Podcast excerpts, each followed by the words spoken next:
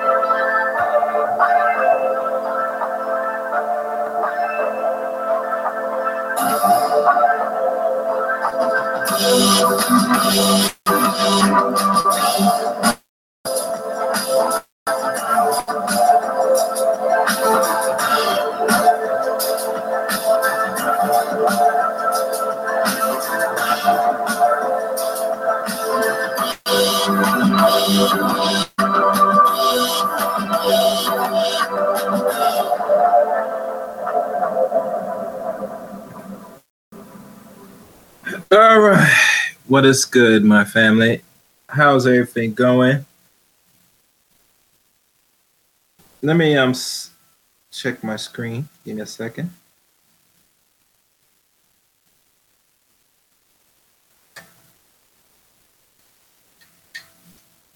Did I get this thing off? All right, good. As y'all know, today is the 4th of July. 2019 edition. All right. The mic will be synchronized in a second. There we go. Like always, this is the open mic edition. And the title, as I shrink my video, so I can read you out the title for tonight's description. Beauty of War, the 4th of July special edition. Open mic, Chaos Reign edition. You'll see. And really to validate this presence of this video today is we always talk about warfare, and everybody knows war is not a nice thing. It's not a pretty thing. People didn't know war is bloody, it's deadly, and enough people get kill it in the crossroads in the terms of war. But nonetheless, in human existence, war is always what they call a necessary evil. And one thing,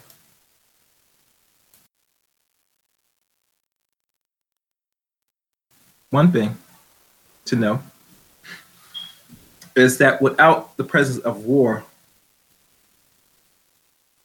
I believe, not what I think, but I'll say this, I'll say for a fact, we would not have been here today without this thing we call warfare, or war itself.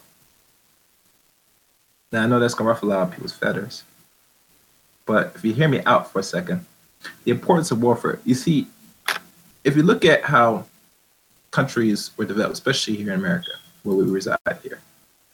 It was not developed and shaped because of how etiquette you were, how nice you talk, or how sweet a person you was. No, it was purely developed by what they call the bloodshed. They spilled blood in order to create what we see today. This is what we call America. Hell, look, they're celebrating America as we speak. A good portion. Some of them don't because they feel what has been done to them physically in this country unjustly. But you're right in your opinion. You should not celebrate it. But for those that do celebrate it, they know or full know they understand the importance of how this country is, how it's developed, and where it always is going to keep going, or where it's going at the end of the day. And one thing is for sure, that even America, but not America, but this war in its entirety was never a thing that is a female thing. Now, I know a lot of women are going to think that was sexist, but hear me out. Because if war was something that was dealing with gender or a specific gender, women don't really do super well or very well in times of warfare. Look at your history, people. Read your books. Find every war that was conducted here in America or just war in general. Have you seen mass numbers of women conducting warfare? No. It was men. Men are the ones that initiate and fight and start wars. And the premise of the war is to always, in Auschwitz, to show a sense of domination and control. Because the victors of war get everything. They get the resource, they get sometimes the children, and they damn sure get the women. What's up, sheep disaster? Oh, I did promise I was gonna put the cash up. Let me do that now. And for those that's coming in, please like the video. This is some very intellectual talk. We're here in the 4th of July edition, so we don't want to make what we call "Make America Great Again" so, you know, disappointed. You get my drift. Let me do this. And I've noticed. And I want people to give me a comment at the end of this video. How many of my actual subscribers that watches my videos or, you know, like or whatever, have what we call a Cash App? Because I'm debating between having two different types or just PayPal and no Cash App. I already set one Cash App because I don't have Cash App. I just created it because I find most people are starting to use it more. And it's much more easier from what I'm hearing. I might create PayPal. I might. But I need feedback for honest opinion. For those who, you know, would give me better advice or likes the stream so far. I would like feedback. And it's not, I always beg y'all guys for the feedback, but it's a necessity. Because I don't know where people's minds at. How they feel for every broadcast, you know. I'll hear, you know. I just want to know. I'm a dude that deals with transparency at the end of the day. I'm not into the cluelessness, the secretness, people that are quiet. No, you have to be verbal, and usually your typing is nonverbal communication that will notify me how well things are going. I just don't deal with too much of the secrets. The quietness, or, you know, if people even care. I mean, and I've learned now, been on this for a while now, and it's very interesting where people's minds are at in regards to what they really want to get, what their purpose is when they come on YouTube to watch. Are they here to watch videos for entertainment, or are they here to just grow and learn, or it's both? I always question that. And it's the right question to ask at the end of the day.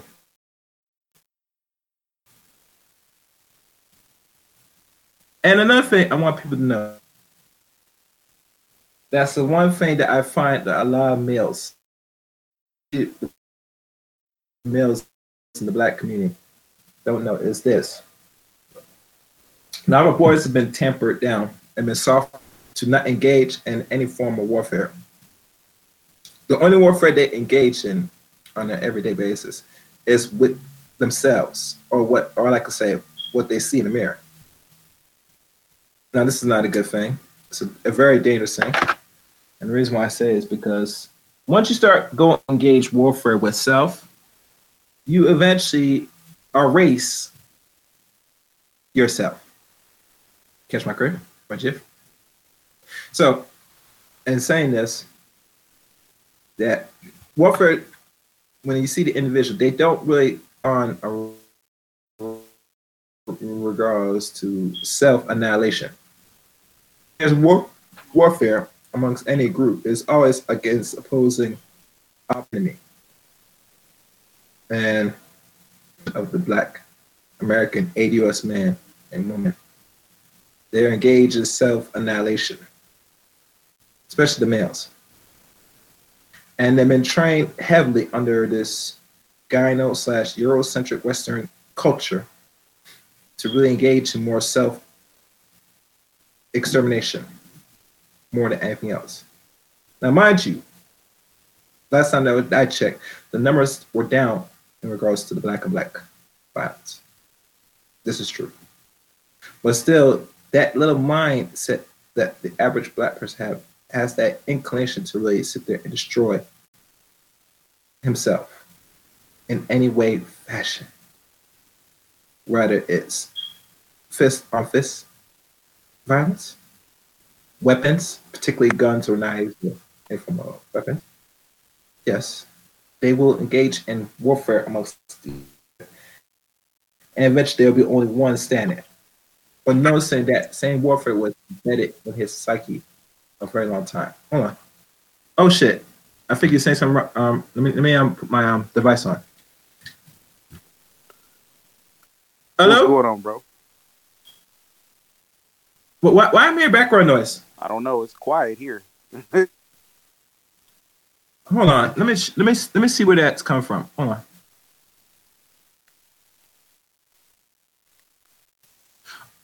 Oh, you know. Oh, my fault. Oh, damn. I'm losing it today, man. Did anybody hear what I just said earlier? What'd you do?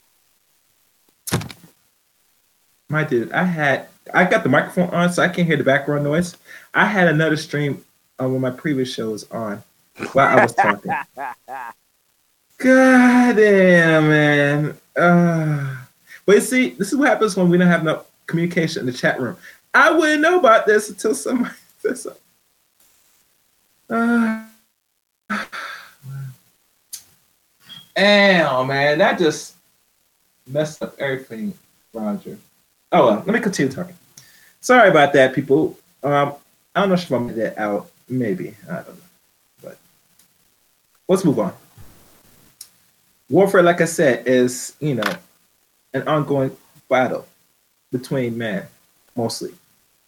And most men, especially what we call the ADOS man here in the West, has not really fully understand that he's always engaged in warfare amongst not only his kinfolks, but to other non-Black males, you know? And today, as we know, this is the 243 birthday or anniversary of the establishment and the creation of what we call America. Ain't that so? In which another 7 years, if America still stands as it is, which they said it possibly might not, you will see America in its last stages from what is rumored out there now. But notice that in one thing, well, actually, I'll say this. Think of this, people. I've noticed with a lot of men that either was in service or not, they know full extent what they must do. Not just get the paycheck, but defend this soil we call America. Some of them are trained very well. Some go even far as to even if they had to shoot this non-American just for either the safety of this soil or the safety or the survival of themselves, it builds a sort of killer instinct to a man. And that's one of the things that being the military does. It builds not only character, but a real instinct, a serious survival instinct. And it will break you out of that little infant stage, that mommy boy stage, very quickly. And it's gonna make you that actual man that was lost to you since you only been raised by potentially a single mother, most likely. But this is what it does. I can see why most sisters don't put their boys into male dominant space. The only male dominant space they'll put them in, and hear this, people, and please don't take this offense. Your secret. Basketball. Football. Get me. That's the thing. Sports. That's it. For anything else in regards to actual warfare where they will get bloody or go to the police force, no. Oh, don't go there. You're going to get yourself killed. They gotta act like this because women do nest in the environment. People, keep that in mind. They nest very well. No, the environment is not secure for their no good butts.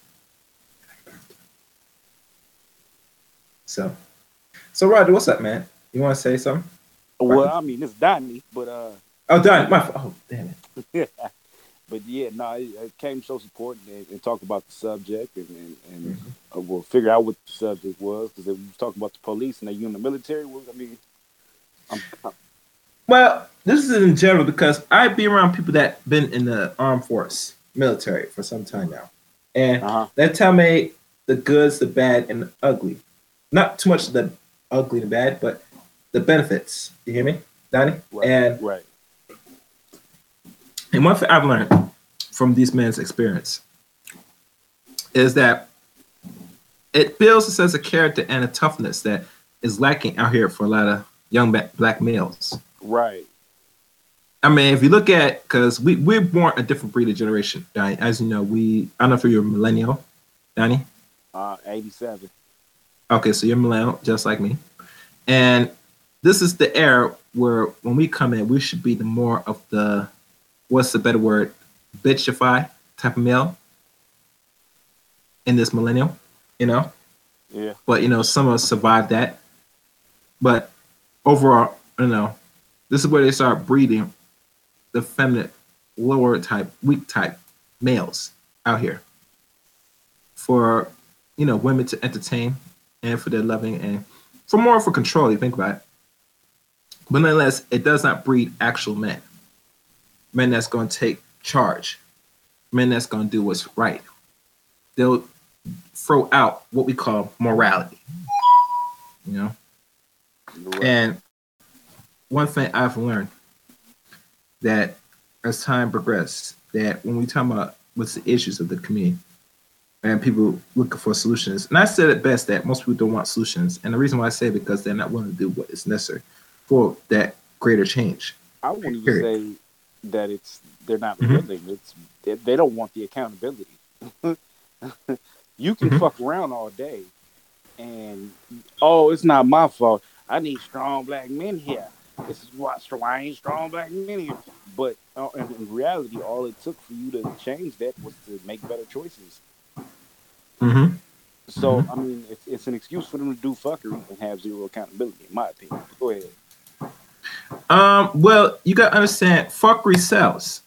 It's comparable. It's company. I lack of better words. Right. Because in fuckery, there is no order. You get me? Exactly. And where there's no order, what we see and what is left is a bunch of chaos. No pun intended. Chaos right here. You know what I'm saying? Subscribe. But anyway, yeah. That's what you see, you know? And mind you, with this condition, it breeds a certain arrogance and stupidity to a point where, you know, it breeds a certain cockiness to a lot of these males and some of these females out here, you know? But when disaster strikes, who they run to?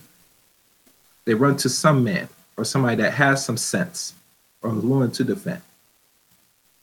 But that really goes along with them. They don't have to do anything. They don't have to be accountable. They can always run to a man.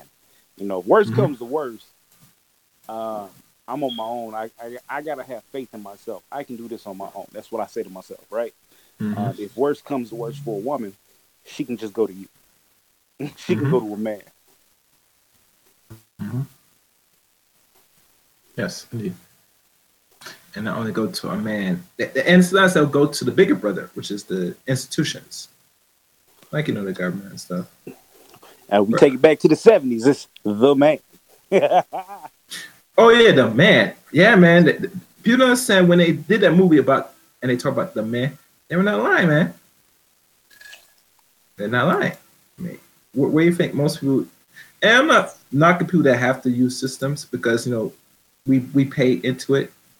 But there's a point where, decisions got to be made, Especially if it's not really changing anything in policy, My whole thing is if you're a black person and you go out and you go work the system and you manipulate the system to where you are getting food stamps and you are... or maybe getting government assistance, and you are out here working, grinding, trying to get yourself to a good place and position, that's fine with me. I don't mind that. That's what it's there for, right? But it's the individuals who sit there and go, well, I got the check coming every month. All I need to do is smoke a little weed, watch Mari, and kick it. Yeah.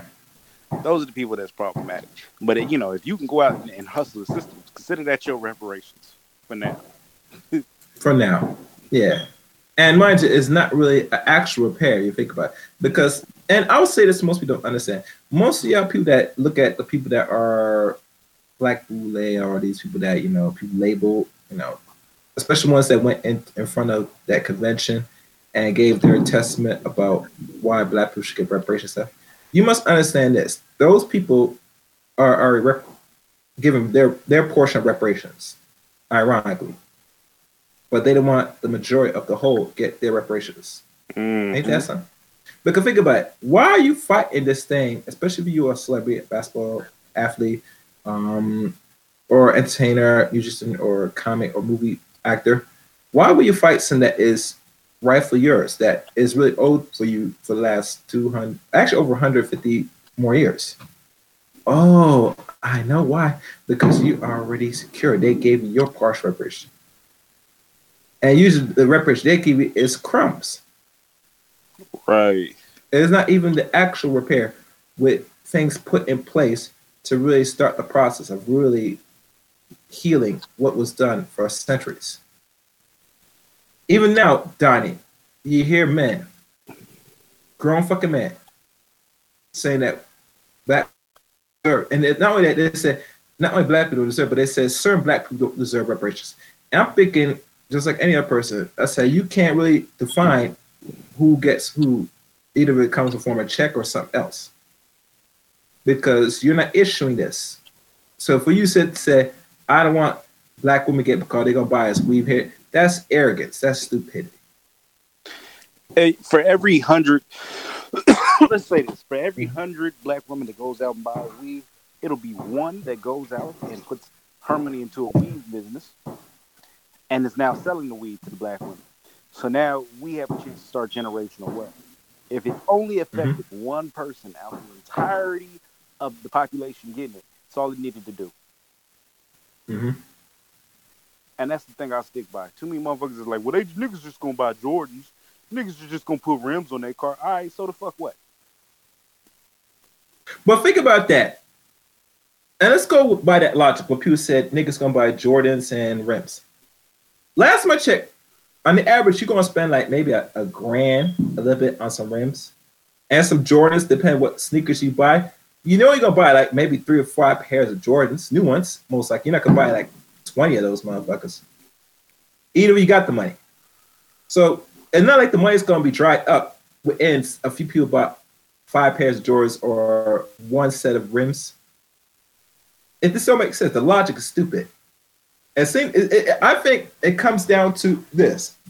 A lot of people are programmed like that, say that, Mr. Charlie, we don't want the money. We're too good for it. I'll work hard for my money. He said, Mr. Charlie, where you from, bro? No, I'm just using these old slave terminology. Listen, Donnie, I didn't keep it interesting. You know what I'm saying? I can't just say, Mr. Charlie. Mr. Charlie, please, sir, don't give me that. I work hard for it, sir. I work for it. I don't deserve it. It's like a, what's the word, Donnie? It's like a, ooh, I forgot what they call it. Dancing is Piccaninian jig. Well, I don't know how deep you want to go. Get flagged for the shit. I mean, we might as well go deep. It's a 4th of July. F it. You know what I'm saying? Cool, then. Yeah. I tell for people, yeah, man. But you know the point, people. It's like this. This is the mindset people have been conditioned for. And you know, it's like this. I'm at a point where I said, most of you Negroes ain't going to make it. And some of you that do, most of you are going to fight for your own cause. It's just me and the other day, me and Charles had this conversation. And he said this, if these dudes were back in time with the right resource given to the ones that was going to make the serious kick off this, a lot of those detractors would have been gone just as fast as anything before anything kicked off. And I agree. You know, you look at Africa or parts of Haiti, the only reason why it went well as it did, because they had to get rid of the little mentally ill Negroes. Yeah, Haiti went out and killed all the little buck dancers. Got rid of them. Started the rebellion. Yeah. And they go up there and they did their little secret code. And not code, they sit there and they test them. And they failed test, and they said, off with your head. Psst. You know what I'm saying? They don't play around, man. And just like the Haitians did that, same thing with Shaka Zulu and all these other real warriors. They don't take kindly to traitors. Defense traitors, senders, you know? I think that's the word they call it. They're not really taking kind to that. They find a little bitch in you, it's off your head. Fast. Because they know said they're no good to the collective. They're going to sit there, fuck it up, and shut it down. You know?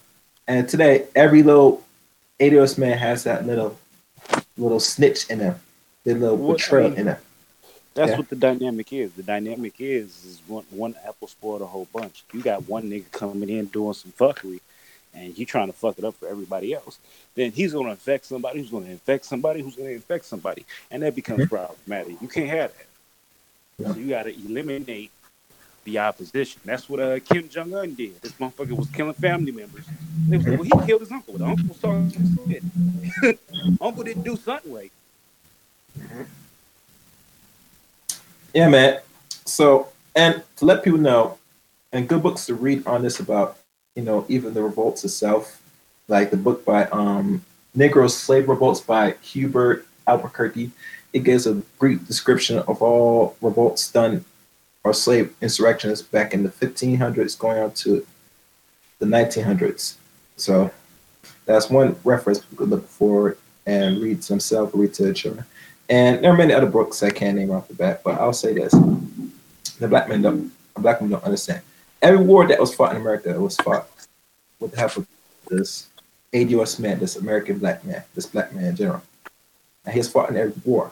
And not even today has that got his just dues yet. But he is getting his just dues like the collective now with these talks, you know, of what is owed to them.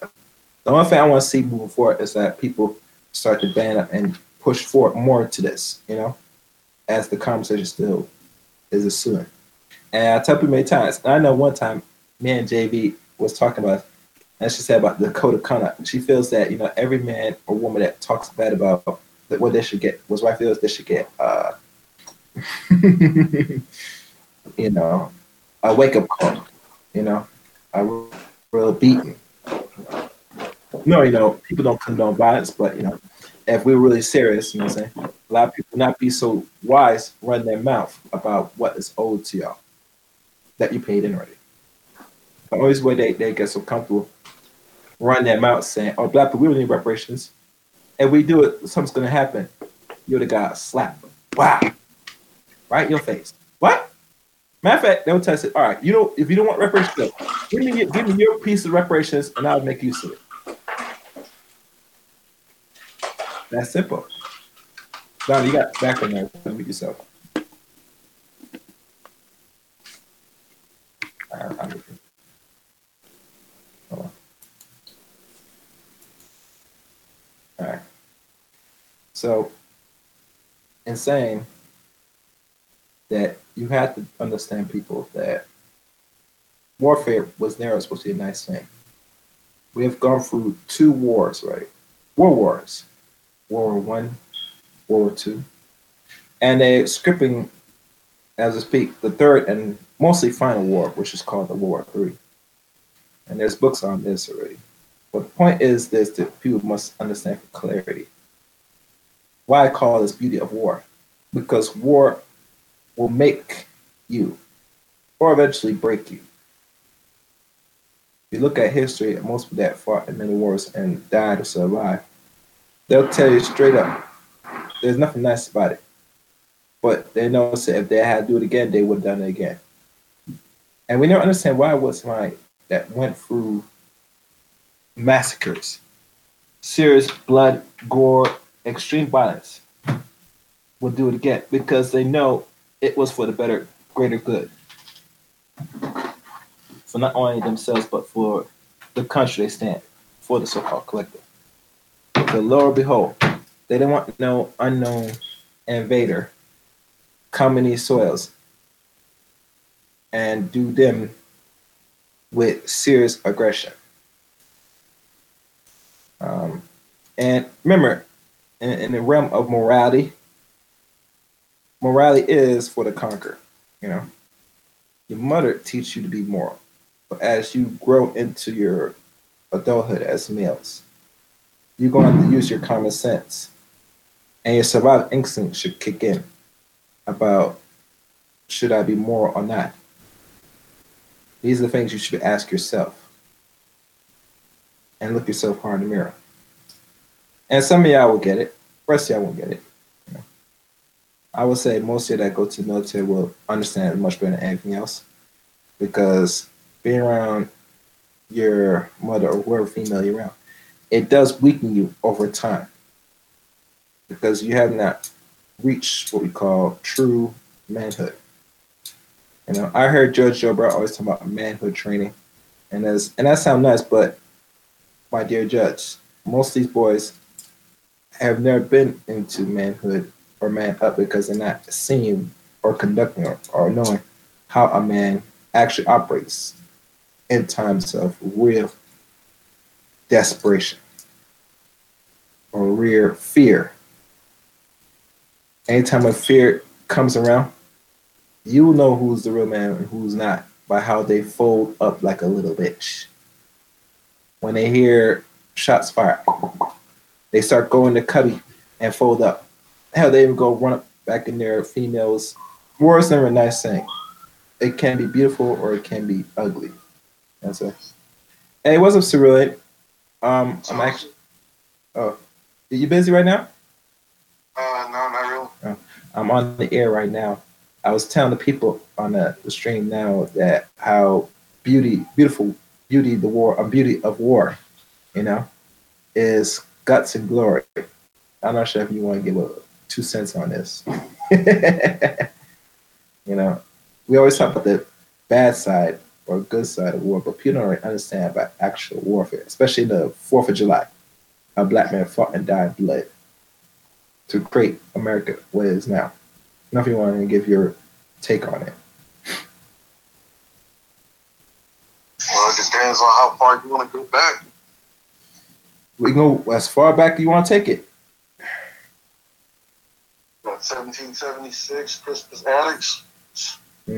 Yeah, that'd be a start. Or we can go, the more pertinent one is Martin Delaney, post-Civil War.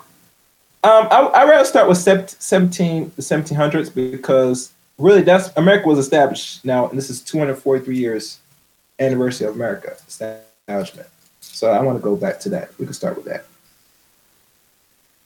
All right, so back in the late 1700s, there was no such thing as a white person. There was no such thing as a black person.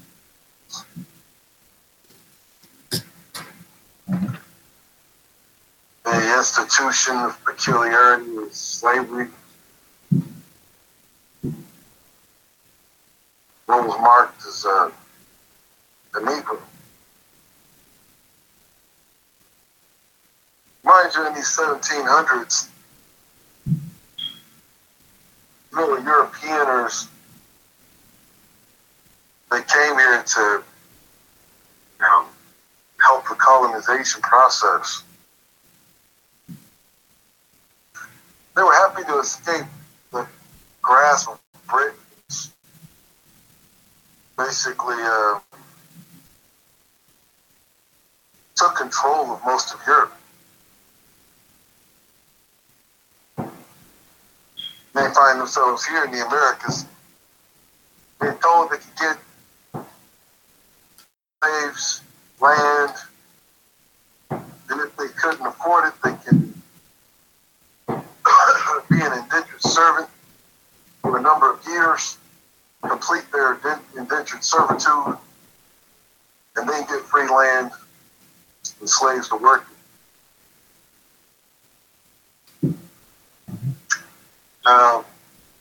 Okay, the black people, you know, black people had already been in Britain, already been in the Americas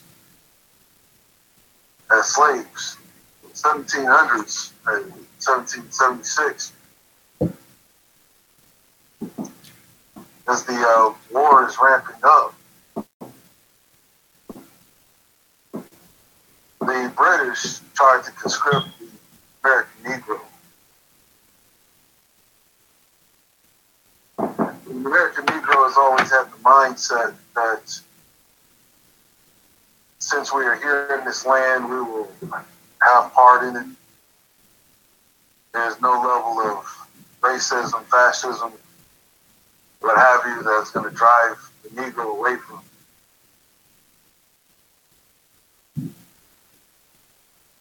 But the American Negro did what he did.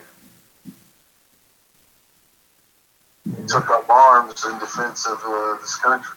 First one died in the Civil War, the Revolutionary War. It was Crispus Attucks. Mm-hmm. Now, Crispus Attucks, that is where John Quincy Adams would get the words, "Give me liberty, give me death."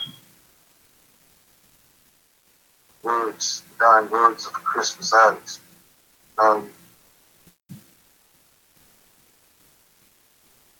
Now, mind you, there is really nothing that glorious about war. Mm-hmm. War is a very straightforward thing. Mm-hmm. You have something I want. You refuse to give it to me. I bring down the full might of the military to take it from you. Mm-hmm. Whether it be personnel, whether it be resources, whether it be money, whether it be tea, whether it be gold, whether it be women, you have something I want. Nothing that you can do will deny me of it. That is the basic principle of warfare.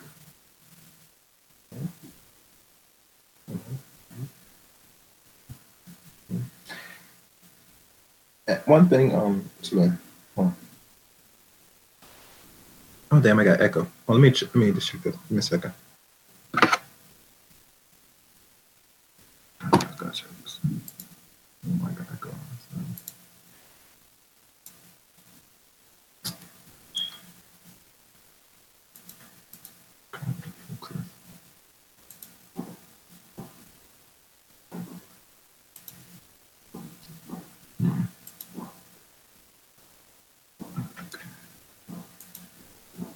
Okay, good. All right. Let me see if I fix the echo. You hear the echo now, Steph? Do I hear an echo? No. Okay. No, I corrected it. All right, good. One thing, in warfare, the sense of morality comes in to people that engage in warfare or want to even deal with military. Or is it something that they hold back? state this sense of warfare. Mm-hmm. Because there's always a sense of morality come in about, we should not go out and fight. There should not be no bloodshed. I think I find this more from women when it comes when you deal with things like this, more than anything else. On morality, right? Mm-hmm. Where do you think morality comes from? I would say women. Also, women. Where morality comes from. You get your sense of morality from your mothers. Mm-hmm. Right? Mm-hmm. Mm-hmm. That's where it comes from. The only thing morality is good for is teaching children, right, how not to offend their fathers. In fact, a mother's role is simply that, to teach the children to respect the fathers.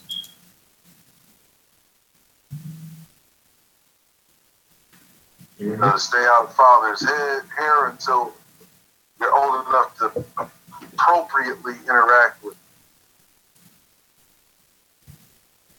I see. Mm-hmm. Mm-hmm. And see what that means, right? Mm-hmm. Is that the sense of morality is wholly a woman's responsibility.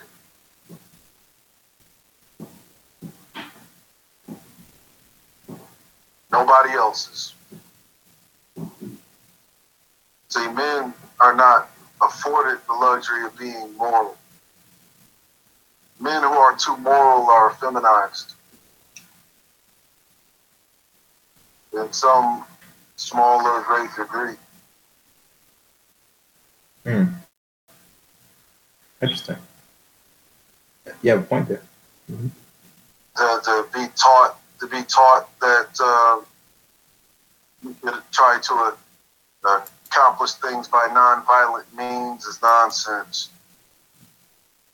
There's only one price that the world respects, and that's blood. It's the only price that history rewards is blood. Mm-hmm. Mm-hmm. And it's interesting enough.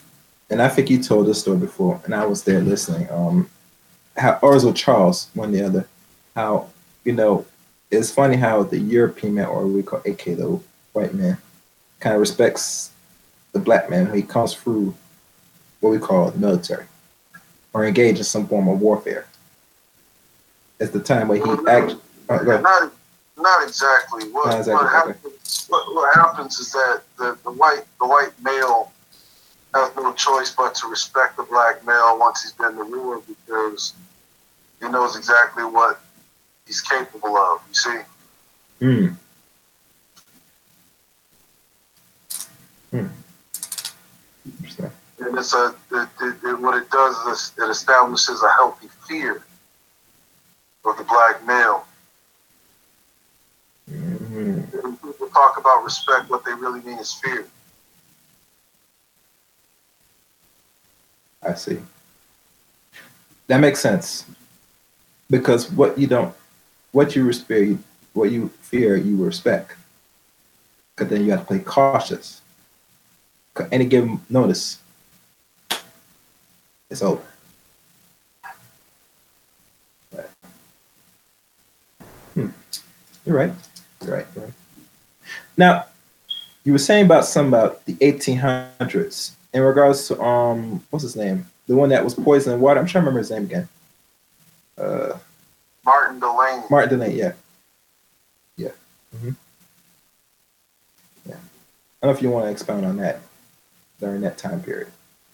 Martin Delaney is the man who is responsible for all things that you know as black theology, pro-black theology.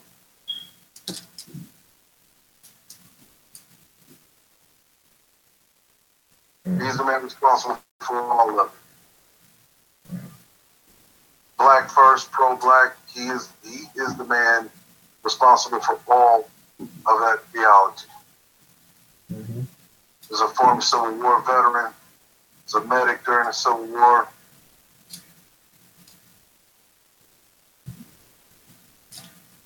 Okay? Mm-hmm. He's the one that tried to bring us up to a political understanding, which he found out very early on in America, the only type of politics that actually mattered is race politics. It always has been. Mm-hmm. Mm-hmm. The reason why we as black people in America keep having these periods, these long periods of stagnation, is because we try to avoid race politics.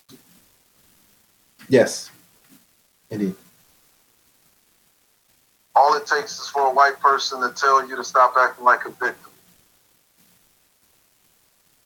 And the Negro, in his stupidity, will think that he needs to stop fighting for said unpaid services rendered, the reparations. Mm-hmm. All it takes is for a white person to tell you you had a black president, for the Negro to abandon any involving race politics.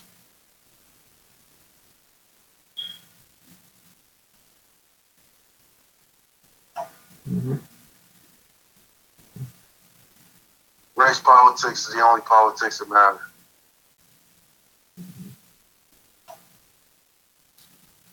Race first, yes. And a lot of our people, they avoid it because by their subconscious mind, they feel nothing good comes out of being black, or they feel that black is bad, evil, etc. So they avoid it as much as possible, just to, I guess, commandeer that non-black person and that non-black female. Every day they come to work. So what's happening is that mm-hmm. all other groups, whites, Hispanics, Latinos, and whatnot, Asians, even the African foreign national, right? Mm-hmm. What they do is they convince the American Negro to be inclusive. Okay? Mm-hmm. While they practice a culture of exclusivity. Yes, yes. Mm-hmm. Whenever the foreign national African fights, right? Mm-hmm. They fight for African foreign national cause, immigrant causes.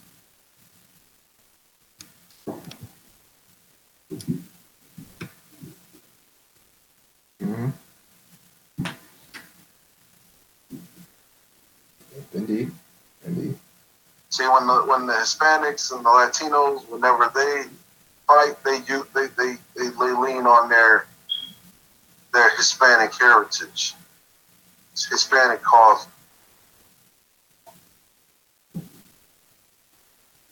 Mm-hmm. Black people fight. They fight for everybody. They fight for all the foreign nationals, African, Hispanic, white, and they use it to try to be inclusive because what they really want is sexual access. Can you repeat that one more time? Because, you know, some people, it'll go over the head. Say it one more time. You know, our people, it goes one ear now. Say it one more time. It's really. The Negro is the only one that fights to be all-inclusive because, one, he's been convinced by other groups, and two, it grants sexual access. Damn. Shameful. And one of these the reason why, I'm gonna tell you the reason why the black community, you know why the reason why the black community is fucked up is because there's not enough actual good or thinking black men in it. Facts. Because a lot of black men, look, let's be real. A lot of those niggas, especially on Obsidian side, they call themselves thinking black men. They're not. Mm-hmm. Indeed. Yep. Mm-hmm. He said, I'm not going to be a man unless these women be women. Backwards thinking. Stupid Negro, you're going to have to be a man anyway, whether your women are fucked up or not. Yeah. And that does not stop you from being a fucking man. Mm-hmm. Yeah. Indeed. Yeah. Mm-hmm. Mm-hmm. And, you know, it's funny, Stuart, since you mentioned you say names, it goes back to this pill nonsense. And I know a lot of black males come up with these terminologies. Is it ironic they're coming from terminology that was invented by that same black female that they hate? You ever notice that? Yeah, the whole red pill ideology is a black woman's invention. And that black woman people... The funny thing about it is that it had nothing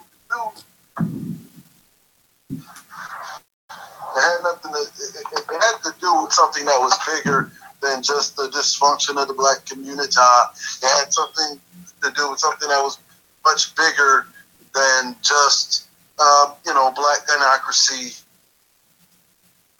Because it works like this when you're in the theater of war, right? Mm-hmm. Say you have an enemy that's using someone else as a proxy, right? Mm-hmm.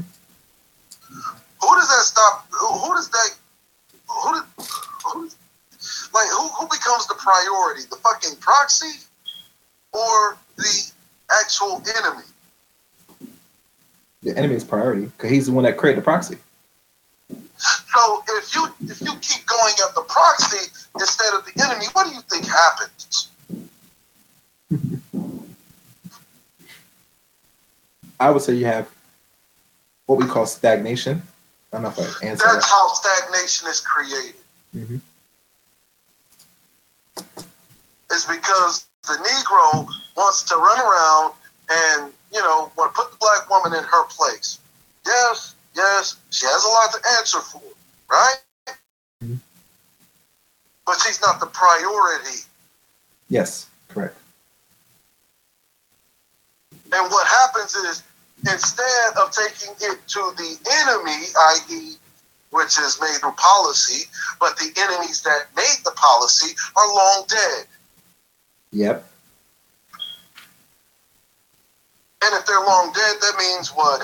It's actually easier to challenge the enemy with the dead one, that who created the policy was no longer around, than it is to sit there and try to fight all of these fucking proxies. Mm-hmm. Walking around. More work, I say. Give yourself more work than in the shimmy. It's like a hamster wheel. You constantly keep going at it fast, no matter, you're not moving nowhere. All you're doing is being a dog chasing its own tail, because you cannot see the forest through trees. Mm-hmm. Yeah. Yes, indeed. Who's that, Bianca? Yeah, what's going on? I'm good. Yes, indeed, Sierra. Mm-hmm. But, it's funny, Sierra.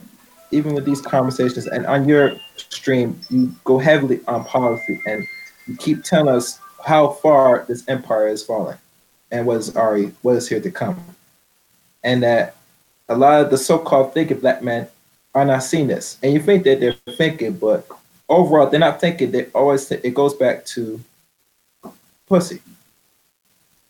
And don't get me wrong, nothing wrong with pussy, but if that's all is in your mind, I always had to think, how much in control are you really in? Because that's what you desire, and that's what you complain. Either you get or don't get. That tells me you're not really in control of yourself, or what you say you are in control of in your life. Especially combating another enemy that does have this, what we call, i.e., pussy problem, his more intention is power. And once he got power, go ahead. See, here's the thing. If I put a prop, if I'm the enemy, right? Mm-hmm. And you are my target, right? Mm-hmm. Do you think you'll ever be able to defeat me if I just keep throwing proxies at you? And not only that, I keep throwing proxies, but you focus on the proxy instead of me. Mm-hmm.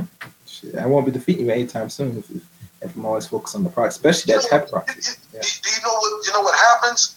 You spend all of your life trying to fight a proxy, mm-hmm. while I continue to accumulate, consolidate, and calcify wealth, power, resources, and opportunities.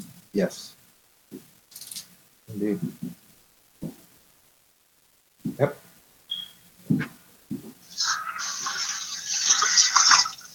And the funny thing, and just to divert to the subject I'm going to talk about, the thing when you were dealing, when you're reading about these corporations getting their handouts, and they're showing nothing to give with these handouts. They're holding all the money. Hell, they even spend it too, while this so-called country goes into the shithole. And the government keeps giving them money after money after money. You have to understand something. Mm-hmm. As the country declines, right? Mm-hmm. The thing that this country has made its bread and butter on is what? Corporations, right? Mm-hmm. Expanding corporate power. And the reason why is because one of the things that you'll never hear most economists talk about is without corporate power, there is no small business sector. Okay? Mm. And the reason why that is because, one, there is no competition if all you have is small business. I can never convince a small business to expand into a large business unless I have a large business it can compete with to bounce its products off of. Mm-hmm. I can never grow the business sector unless I have both the corporation and the small business. Yes. The only difference is that I have to keep the corporation well-fed, well-funded, with an endless cachet of capital. Mm-hmm. But I can't do that for the small business. Why can't I do that for the small business? Because there are more small businesses than there are large corporations. Exactly. I only can name a few large corporations off the hand right now. Not many. What's up, Christina Williams? How you doing? Yeah. And if you know... Lady Christine. Oh, it's Christine? Oh, sorry. Christine Williams. Yes. Yeah. Mm-hmm. Yeah, she's in the chat room. Anyway. She said, what's up, man? What's up? Yeah. And, you know, it's funny. I remember... Was it a commercial? Something I came across when these Europeans on television were saying, you know, how are we going to really deal with the small business? These corporations get everything but us, you know. It's like you're punishing us to even having a business. But when I think about it, I said, well, that's the point. You were not supposed to, because you're not supposed to be in competition with the bigger heads. They want to have the whole conglomerate of the market. See, the small businesses, right? Yeah. Now, since and after, the small businesses have basically been subsidizing large corporations. That's the reason why you see small business owners, they pay more taxes than corporations. Corporations pay almost zero taxes. Yes. Mm-hmm.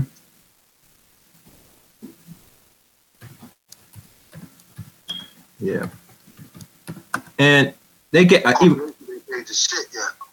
Mm-hmm. Hold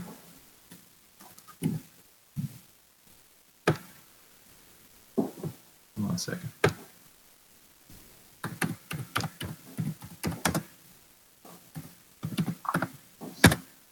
And with these corporations, and you know, it's funny when a lot of Americans were pissed off that.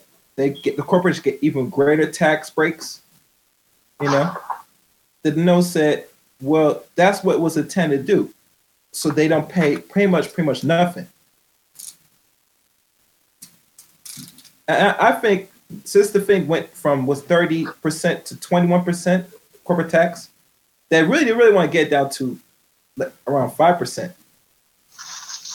Because if you're breaching going lower and lower as time progresses, real sure you want to show, and people should know already that they're not paying no tax anyway, but that's to show a glimpse of what they're not even paying into anyway. So, and think about Surrey. I remember you said this before. Once these corporations reach a certain plateau in regards to money they've made or they can go up to, there's what we call a decline. Everything goes downhill. Am I right? Yeah.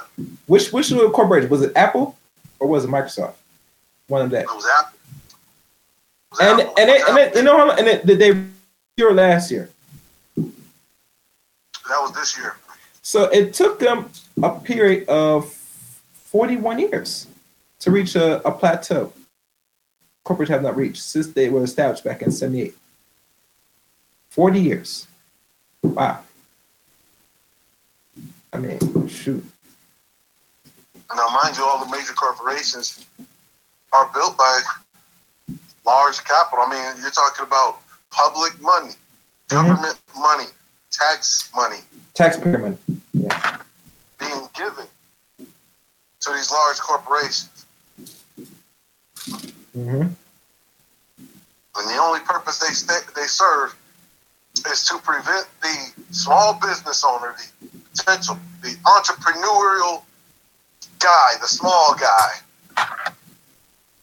from being able to gain any kind of economic foothold that can compete with said government. That's why all the corporations, they depend on government. They do what the government. Oh well, the government does what they tell them to. Mm-hmm.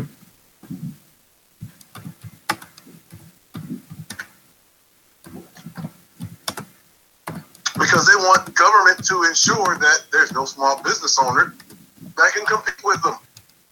Yep. When you examine, take for instance, Colorado 64, weed legalization. Okay, if weed is legal, why the fuck is there a bill for it? I question that. I never look at it, but I question that, to be honest with you. Why is there a bill for that and it's legal? Why is there a bill that restricts how much the small entrepreneur can grow, can have, or possess, can travel with?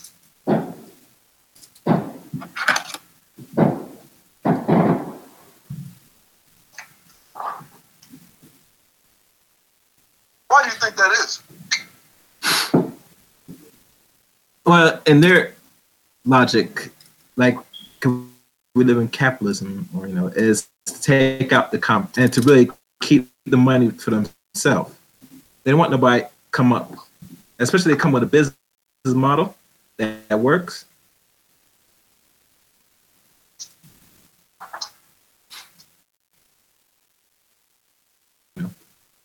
And think about it. Go ahead. Now, what do you think happens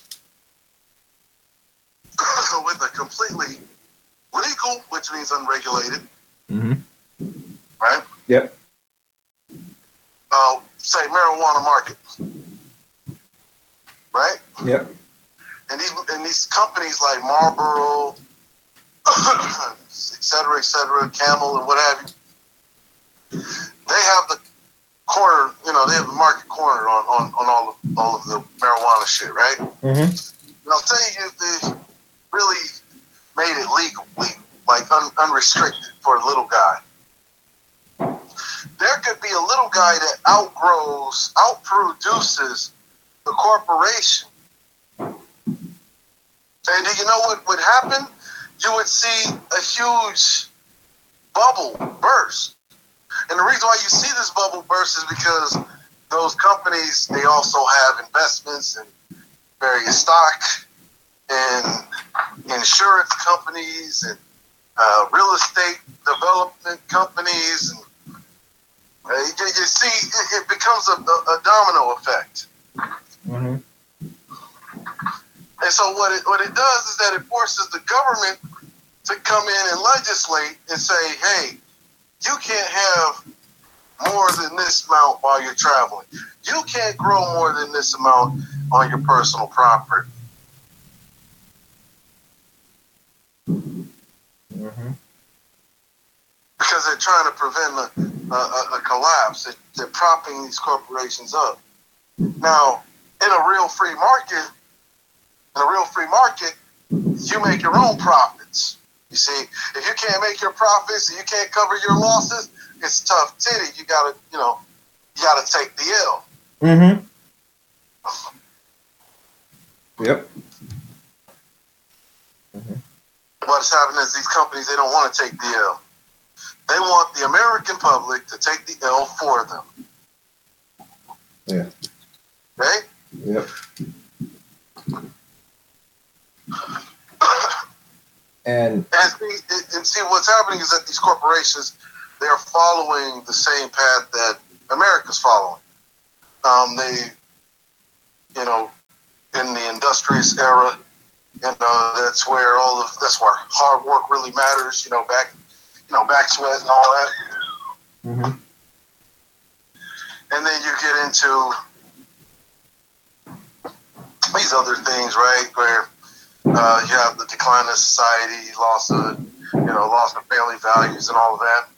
Mm-hmm. And that comes with reaching a pinnacle of what they call opulence or decadence, right? Yeah.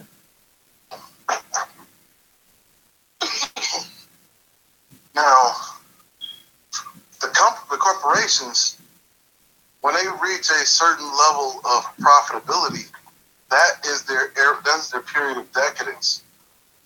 So, and the same goes as the way society goes, where values, ethics, goes out the window. That's why you see there's so much pervasive corruption in the corporations, right? And it's something that they have dubbed crony capitalism. But to be honest, capitalism has always been a crony institution. As a matter of fact, if you're poor in a capitalist society, your existence is forced cronyism. Mm. What do you think about that? Damn. If you're poor in a capitalist society, right? Yeah.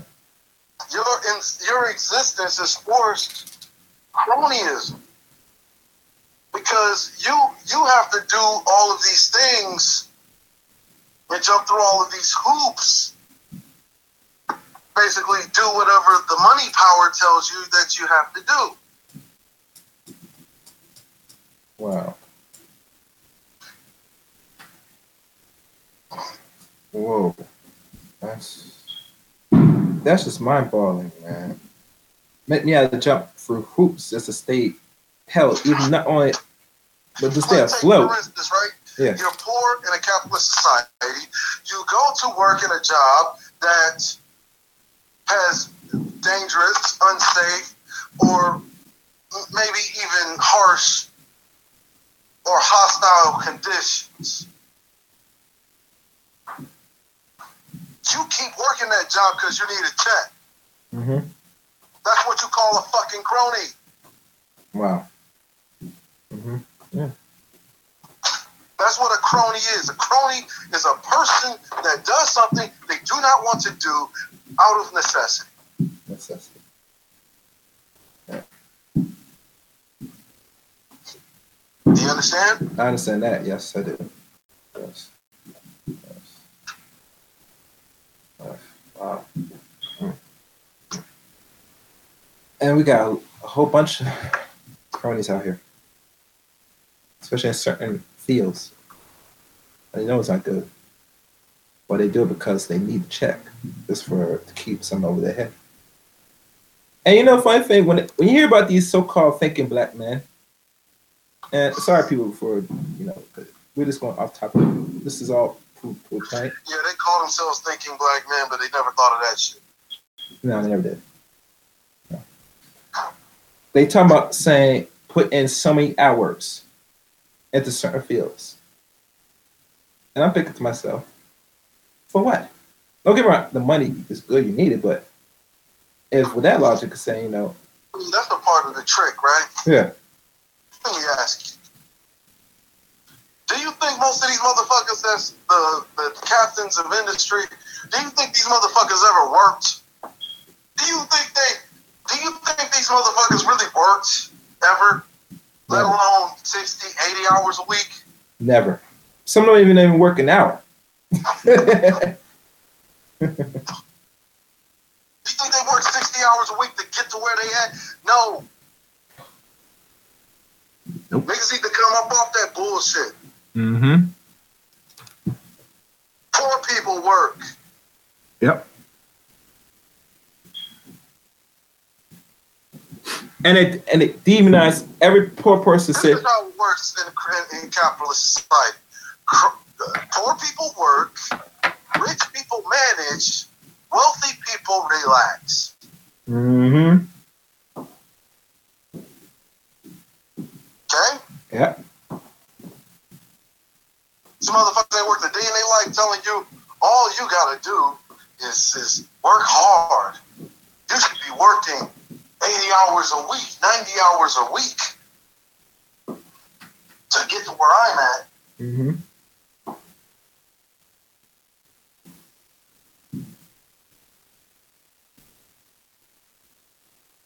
In the meantime, these motherfuckers sitting back on the beach having a mojito. These motherfuckers sitting back on the beach having a mojito. Can you hear me? Yeah, yeah. You're clear. Okay. So in the meantime, these motherfuckers are sitting back on the beach having a mojito, enjoying themselves, laughing at how they got you dumb poor people to do all of their work for them while they sit back and relax and pay you pennies. At a dollar? No, not on the dollar, just pennies. Oh, just pennies. Okay. Okay. Mm-hmm. And isn't it strange how most people complain, but even when you hear like that same article you read, how they complain about giving people $15 an hour, which really isn't shit anyway, but it should be a living wage because you really not really doing nothing else, you know, and you can pay that, but people are not really getting the difference. Man, it's always supposed to go back to a living wage, right? Yeah, living wage. This was generally understood. If you read the literature that comes out of the early 1900s when you had all of these various unions, right? Mm-hmm. Read the language, right? The union guarantees living wage for union workers. That was the whole deal. Mm-hmm. That's the reason why you go to work for, say, a corporation or a construction company, right? Yeah. A construction company without a union is going to pay you whatever the minimum wage is, or they're going to pay you a little bit higher than minimum wage, right? Mm-hmm. You go with the union, you're going to be getting, you know, sometimes double, sometimes triple what a motherfucker without a union is getting paid. Mm-hmm. Mm-hmm. Because it's a living wage. Yeah. You see, because they encroached on it, right? Yep. Now they got to the point to where they can, because they've speculated, you know, and speculation is basically, you know, you're basically guessing on something that hasn't happened yet, right? Yeah.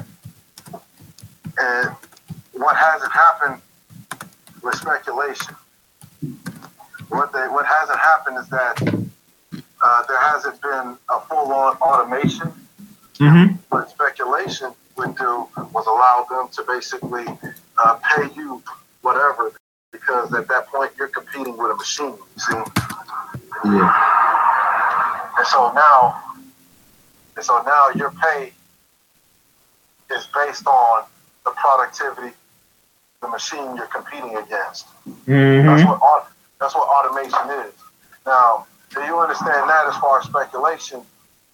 This same thing applies with immigration, right? And so the more and more influx of immigrants that come here and work, and they work for less than, in many cases, less than minimum wage, less than the federal minimum wage, right? Mm-hmm.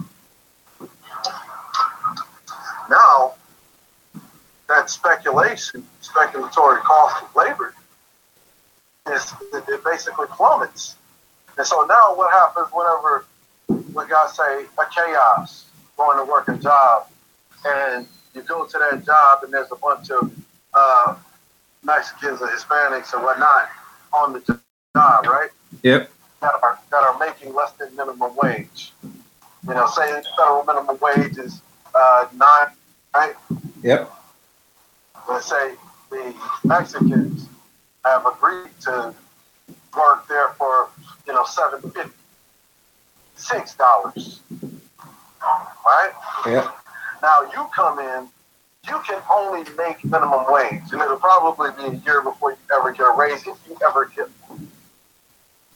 Because what they're doing is they're measuring the productivity of those Mexicans against you, who they are paying at legislative cost, which is basically federal minimum wage. Mm-hmm. So now you go to a job where all these Mexicans working at, they're making $6, $7.50, right? Yep. And now you come in, you're not making nothing but $9. It's not even enough to really get by in America. Mm-hmm. By in America, but not only do you work there for a year, 2 years, you never get a raise. Mm-hmm. You see? Yep. While what's happening with the Mexicans is the Mexican, if you leave, the Mexican can get Mexican or Hispanic to work that job, right? Yep. Because you say, fuck it, look, I can't do this. I cannot work for fucking pesos. We live in America. I need to be paid in American dollars, not pesos. Right? Right. Because I can't do this. You leave, right? Yeah.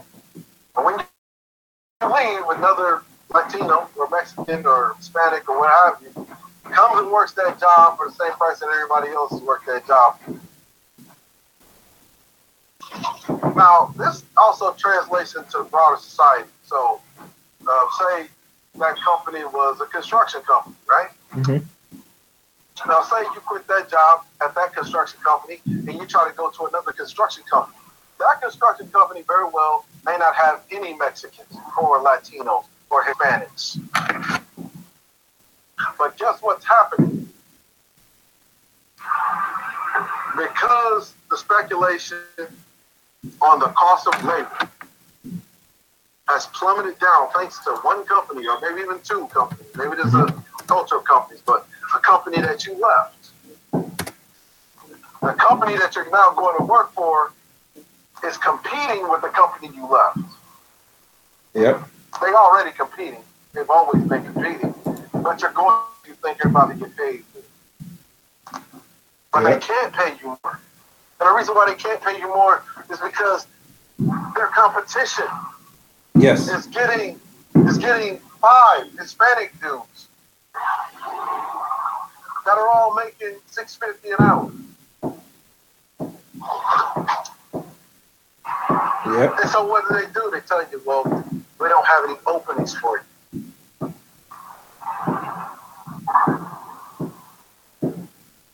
You see, they can very well need the help.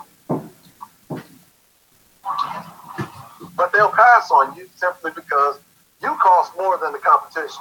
Just getting this way. Yeah.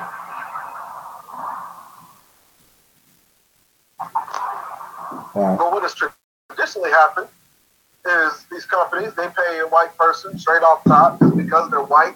They'll pay them sometimes five, sometimes three, sometimes five times as much as what they paid a paid worker. For the reason and the fact that he's white or she's white. Mm-hmm. And that's the way they've been running this game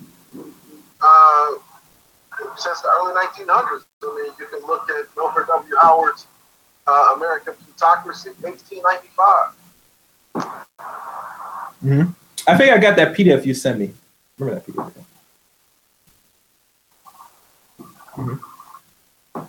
Milford W. Howard's American Plutocracy, 1895.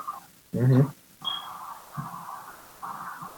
They're running the same scam back then. Mm-hmm. Wasn't in the end of the 1800s? That's when they started issuing minimum wage. 1895. Wasn't that the same year? Minimum wage law came as a result of Reconstruction. Oh, on Reconstruction. Okay, so longer than that. Okay. Minimum wage law came around about the same time as Reconstruction, and the reason why is because the Negro being emancipated, right? Yeah, because niggers are free now, so now they're competition to the average person that didn't do shit in their life. That's what minimum wage is meant for. Minimum wage is actually created to protect the middle class. Yeah, the so-called white working middle class, which are shown so-called white working middle class, which they have work in a day in their life until the end of enslavement. Isn't that funny when people look at when they said these people are hardworking? If people really look at the history, even back then and now. These people have not really shown they work for shit. And I find it funny that people did not pay attention to that. The majority of human resources, are white women. The majority of Department of Education is white women, right? Mm-hmm. You think these motherfuckers, like, look, just because they set up in front of a class of teach don't mean that they're fucking working, okay? Yeah. Mm-hmm. I agree. Shit don't mean that they're working. Mm-hmm. If they're working, tell me how is it that all of these schools that, are closing down, they're having poor... testing and all of that. That means that they haven't been doing their jobs. Yep. It's been on the decline for decade after decade. I think we're like 28th in education, maybe 29 now. Hell, the majority of your cashiers and various institutions, they're white women. Mm-hmm.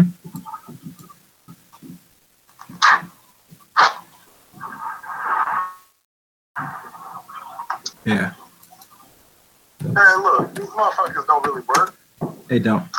They pay a white woman in human resources average $86,000 a year. $86,000 to $90,000 a year average.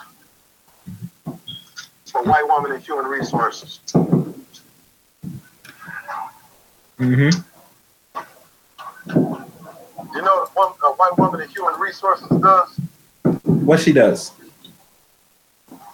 She sits on her fucking ass and goes through fucking paperwork, resumes, applications, and shit.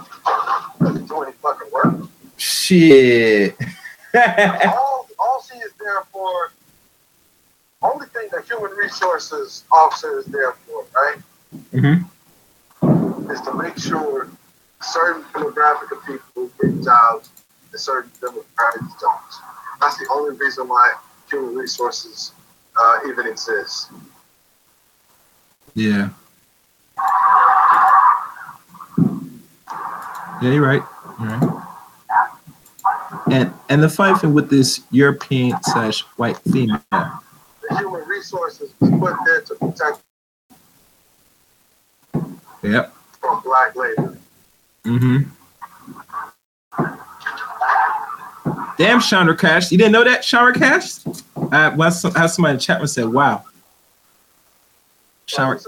Chandra Crass. She has one of your shield. She said, wow. She was not aware of that. Yeah. Yes, that's the only reason why human resources even exist, is to protect white capital from black labor. Mm-hmm. Mm-hmm. I mean, you can look this up. It'll probably be beneficial for you to look it up. Mm-hmm. And so, what does the average human resources worker actually make? It's anywhere between $60,000 and $85,000, $86,000 a year. And all they do is sit on their fucking ass and go through applications. That's it. That's all you do. They sit on their ass, go through applications, go through resumes.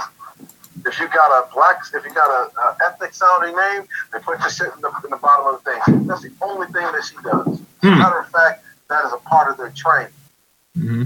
There's a white woman on YouTube actually that talks about the shit, what her exact job was as a human resources officer. Mm-hmm. Sad. Very sad. Yeah. Okay. To everybody in the chat room, I post my Discord link if y'all people want to join. Okay, I see much. Chandra Crass. It's a he, actually. Sorry, I thought you were a female, but it's a he. Oh, it's Chandra Cursor. Yeah, it's a he, actually. Yes. Yeah. All right, okay. It sounds feminine, the word Chandra. I could be wrong, but yeah. Yes. That's the only thing that the human resources does. Mm-hmm. Yeah. Wow. Like, oh, you don't find funny. You got so many guys in ministry that talk about how they make six figures. Yeah, I've been hearing that talk for some time. And almost all of them talk about or advocate for don't date black women, fuck with white women instead, or don't date black women, fuck with. Like, you do realize these niggas have the highest level of stupidity, right? Oh, yeah, of course, yeah. Right. Because, because that white woman, she's the one that's been throwing your fucking applications, your resumes, at the bottom of all of those fucking piles for every company that you go to. Mm-hmm. And she's the one that's doing that shit. And because you brought this to light, and mind you, I don't got much people on my stream like this, and they might come back to this broadcast. If they do, I might have some dude up here will say, "No, he's not. That's a lie. You gonna talk to my beautiful Becky like that? How dare you? You saying all this time I couldn't find work because this chick." Every time that your black ass couldn't find work, it was because a white bitch was throwing your fucking application or your resume to the bottom of the pile if she didn't throw it away altogether. And I'm just telling you what it is. Mm-hmm. But it makes sense because she's the one that's majority in human resource, HR. The majority of the human resources jobs are worked by white women. You're telling me, Mm-hmm. See what percentage of human resources workers, and look at the demographics. Mm-hmm. Yeah. And you'll see those same demographics mirrored in the Department of Education. Mm-hmm. With a goofy act. Mm-hmm. Shara Crack said, Becky got her foot on his neck. She got her foot in his ass. That's not on his ass. The minute he finds it, oh, it's Negro. Go in the garbage. Hold on, bro. Yeah, I'm on. As we wait, please give comment at the end of the stream. You know, subscribe if you're not subscribed, and please share this video and also like the video as well. You know, sharing is caring. Information must spread like no other, regardless. You know, this is beauty of war, 4th of July special edition. This is really an open mic, but you know, a lot of people today are celebrating this holiday. You can hear the fireworks out there right now. So obviously, you know, just me going around, you know, doing my thing. Exactly, Christina.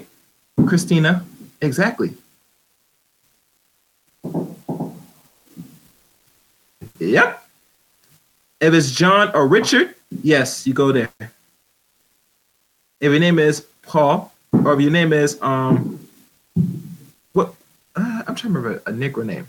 If your name is Luscious, or y'all know the Negro names, you know what I'm saying? If you name that, you know what I'm saying, and they see that in the first name, and hell, even last name or whatever, they'll throw in the garbage. But they be fighting, they be caping hard for her. Have y'all noticed that? Nah. Okay. Nah, I'll tell you this. Okay. I'll tell you this. If it's a motherfucker named Luscious, they might hire your ass because they'll think you're a gay man. Oh! Ooh!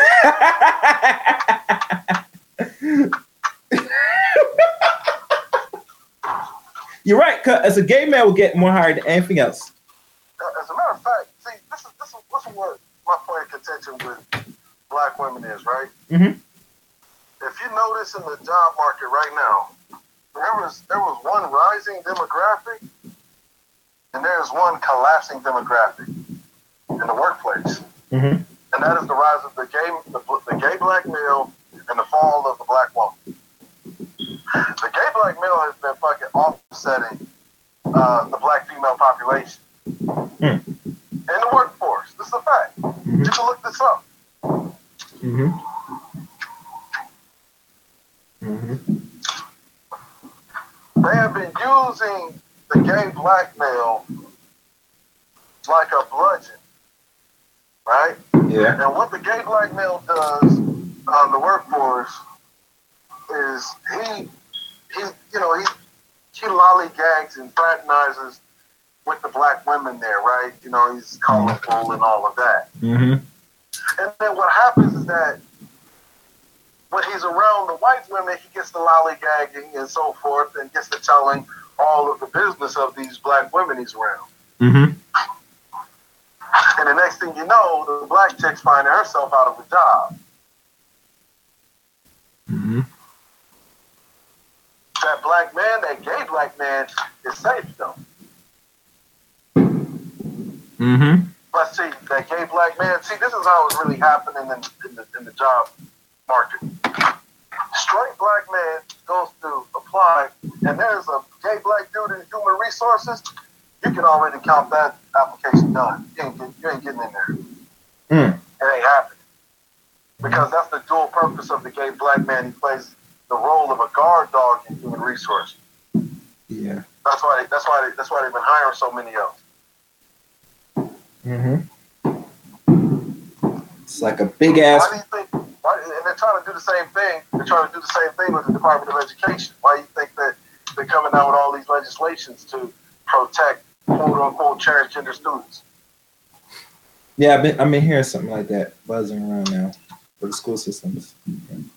I remember one gay man was put on the bus because he was teaching, I guess, a homosexual story to a bunch of students, and they try to get at him. I don't know what happened to that story. That was like last year, I believe. But yeah. Yeah, man. They're a protected class. And that's all done by policy. Hell, even people that are LGBT said they deserve reparations. I'm saying, and I'm thinking, I say, what is so interesting enough that you as a heterosexual man and a heterosexual woman can't fight for your rights, but you allow this, you know, awkwardly homosexual male and this lesbian female fight for everything, and they get everything. They go as far, they go hard in the paint what's theirs, you know? So you see fucking the gay black males, see, you want to talk about derelict and masculinity? There's no one more derelict in their masculinity than the gay black male. Mm. Mm. See, this is my problem, right? Mm-hmm. This is my problem. Is that okay? We know the sins of the black woman, mm-hmm. right? Yeah. But that doesn't give black men the luxury to fucking give up. And see, when you see gay black men, transgender black men, LGBTQ, Y elemental P, cats working on here. just know that these are dudes that already gave up. Yeah, definitely. Just know that these are dudes that already gave up. Yeah. But see, the reason why they gave up is because black men gave up on them. Like, understand that if we have already understood, it's well understood that only a man can raise a boy, right? Correct. And to be a man, right? Mm-hmm. So if you're a man in the community and you are not getting the fucking reins on these fucking boys, right? Yep. That means you're a fucking derelict in your masculinity. Oh yeah. Charles said it before this long time. Charles Walton. Yeah. And because you already gave up on your community and then you wonder why your community gave up on you. You wonder why these women don't want to give you no pussy. They have put the pressure on you and you broke. So you see these niggas running around here talking about this, that, and the third. Just know there's some kind of homosexual shit going on. They have a lot of shit in common with the homosexual. They both want to give up. Oh, damn, that's shots fired right there. That's a lot of dudes that, and you know, they'll look to you and say, oh, what? So you said I'm a homosexual because I gave up? Yes. Why do you think women say that a lot, right? Yeah. Why do you think women accuse men of that a lot, right? Mm. Because it's not fucking behavior of a fucking man. Yeah. Like, a woman acting like a piece of shit does not stop you from being a man. Exactly. A woman not giving you no pussy is not going to stop you from being a man. Mm-hmm. You see what I'm getting at? Yeah. Okay. And now you're telling these women that you're not going to act like a man until they give you some pussy or act like act feminine. Mm-hmm. That's not a fucking man. Mm-hmm. You're still at that point. You are still letting a woman dictate what masculinity is. See. Mm-hmm. See how that works? Yep. It's called a trick bag. That's a trick bag. Yeah. That they let these these bras put them in. Mm-hmm. Yes. And I see right here. This is my wrote in the chat room. Christina wrote, "That's what I call it. A LGGO. I think a GQRSTUVWX.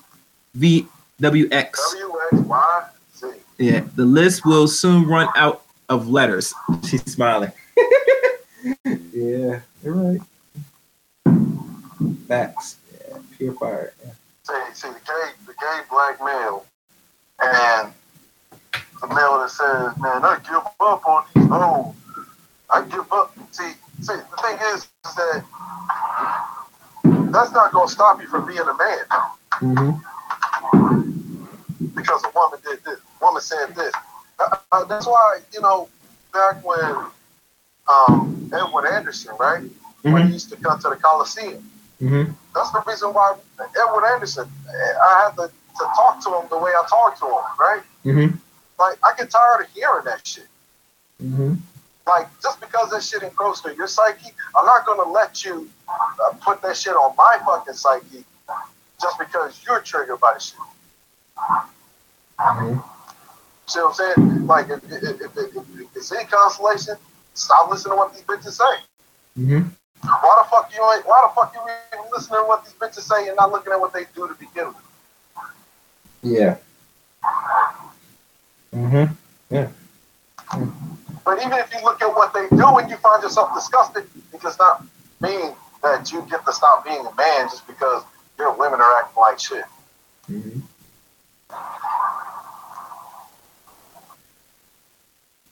Mm-hmm. Yeah, yeah. But you know, like the typical males, they're very much triggered, and it shows how strong you really are. First, mentally, because obviously physical will be there, but it's always a battle of the mental. You know, because that's what women do. You know, they test you on how strong you are mentally with them, and if they know they can make you break over the little dumb shit they do, then obviously they got you. That's why if you look at when they give these males these names, these labels, right? Well, the first thing you notice they do, they get triggered, right? I mean, and they turn and fall. And don't get me wrong, I'm not sure I would have triggered like that. Simply, I'm not sure I wasn't, tested like that. But let's say what I do. I had to come back to grips to my normal self and my masculine self to just say, okay, I might hear one or two words and I just walk off, But a lot of men can't do that, Cyril. They have to go engage in warfare with the females, And that's just unnecessary. Oh, damn. Fireworks again. See, these guys, they don't have the confidence that they should have in themselves. Mm-hmm. And then what happens is they go to these females' pages just so they can be just so they can be triggered because they feel like being triggered. Mm-hmm. Like I feel like being triggered today. Let me go to this page so I can just get mad. Mm-hmm. Mm-hmm. Yeah. Yeah, man. It's like, see, I'm like that night that Edward did that shit. Mm-hmm. I told him, look, I'm not gonna let you put that shit on my mind, dude. Mm-hmm. Like you keep listening to these bitches you want to, you never think you can do anything without them.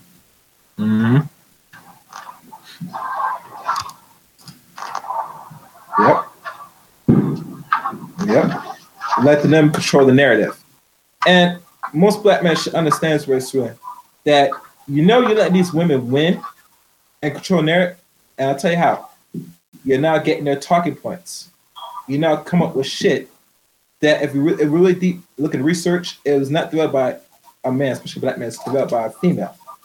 That's when you know where our far... Yeah, go. Well, see, the thing is, right, is this is the other trick bag, right? Mm-hmm. The rise of the narrative reemerges. Black men ain't shit.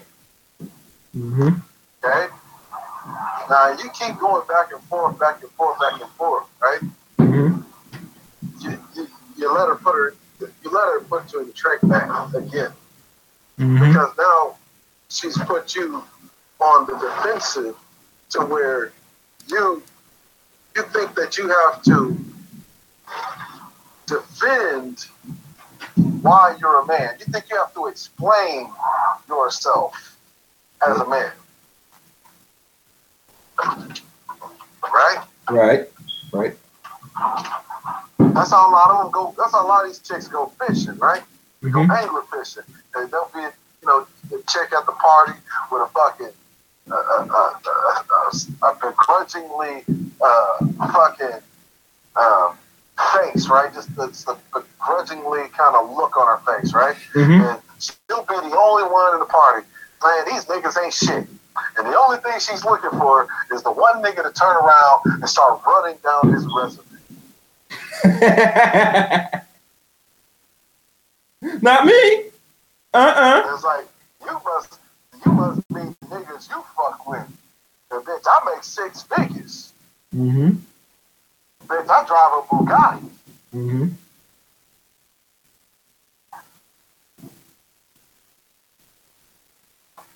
Mm-hmm. Yeah. But one of the greatest weapons, and I learned this from a good YouTuber. And then next thing you know, the chick that just said niggas ain't shit, she starts fucking lightening up and smiling now, after the nigga done broke his resume down because the bitch done found the sucker. Woo! Damn, that that's it. That's the bomb right there. I can't go. That's it tonight. We can't go any further. Yo, for everybody that's gonna go back to listen to this, there are some things you're gonna learn, and some bombs gonna drop on here. I want the men that so-called with these pills learn well in tonight's stream, and learn well. If you want to be played as a sucker, understand the female nature. I would say pick up a good anthropology book. I know I'm going to. You know what I'm saying? I'm not red pill, right? Yeah. I'm gray pill. Mm-hmm. See, gray pill is the true color of the world. Mm-hmm. Everything's in gray. Yeah. Right? Yep. There are no absolutes. There's really what you call right and wrong is totally hinged on the culture you come from. Mm-hmm. And when you understand that, you'll understand balance. Mm-hmm. Okay? Mm-hmm. Red and blue pill, those are just tools to meet men.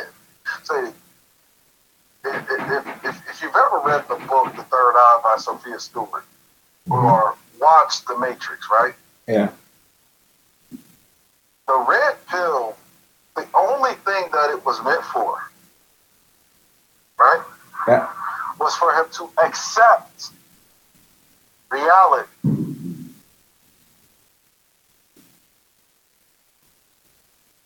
Mm-hmm. That's the only thing the red pill does. Mm-hmm. Is to accept reality. Mm-hmm. It's only meant to meet that end. That's the only thing red pill is for. Mm-hmm.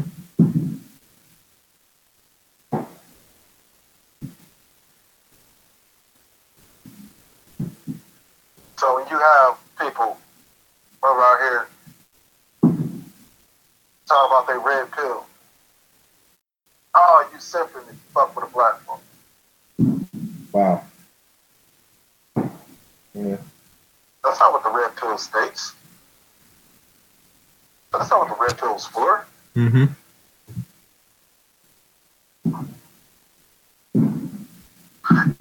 See, because the red pill, if you remember in The Matrix, when see, understand the difference between the red pill and the blue pill. So you take the red pill and you'll basically be awake and take accept this new reality, right? Right. Or you could take the blue pill and go back to your existence or your prior existence. Now, in Neo's prior existence, there were absolutes. In Neo's prior existence, there were absolutes. Mm-hmm. Like, for instance, he still was hanging on to his prior existence whenever he goes into the Matrix after taking the red pill. Remember when Morpheus tells him to jump off the building? Yeah, I remember that. When Morpheus tells him to jump off the building, and he didn't want to. Why? Because he had a fear of death. Mm-hmm. See, in Neo's old world, when you took the blue pill, there were those kind of absolutes. You jump off of a building, you die. Mm-hmm. It takes a red pill, makes up you realize this is all just smoke and mirrors, this is all just a sham. It's the same way with these guys that call themselves red pill, but they're actually blue pill. Mm-hmm. They use absolutes to try to corroborate their reality. Mm-hmm. That's blue pill. It's not red pill. Mm-hmm.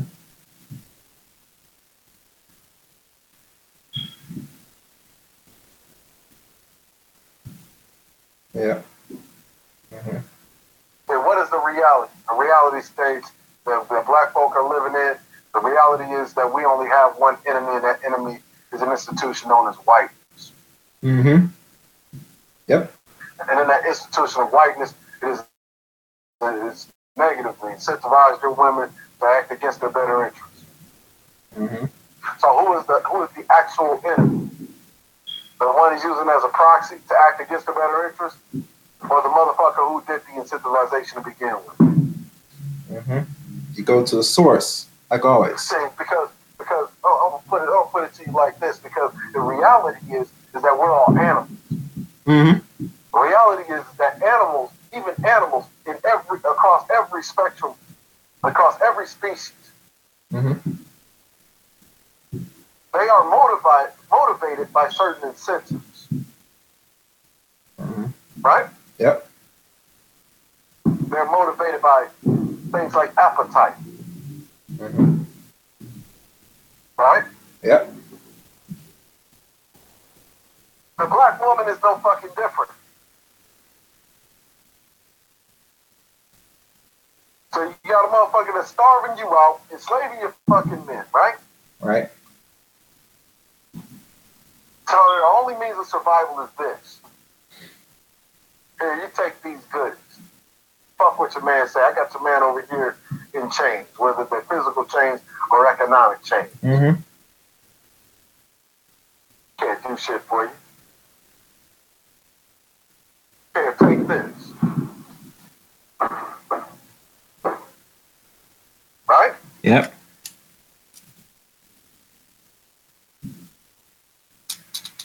Now, this enemy knows good and damn well what he's doing.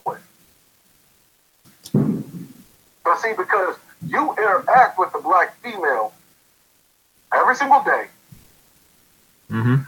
you simply see the what you think is the enemy in front of you. Mm-hmm.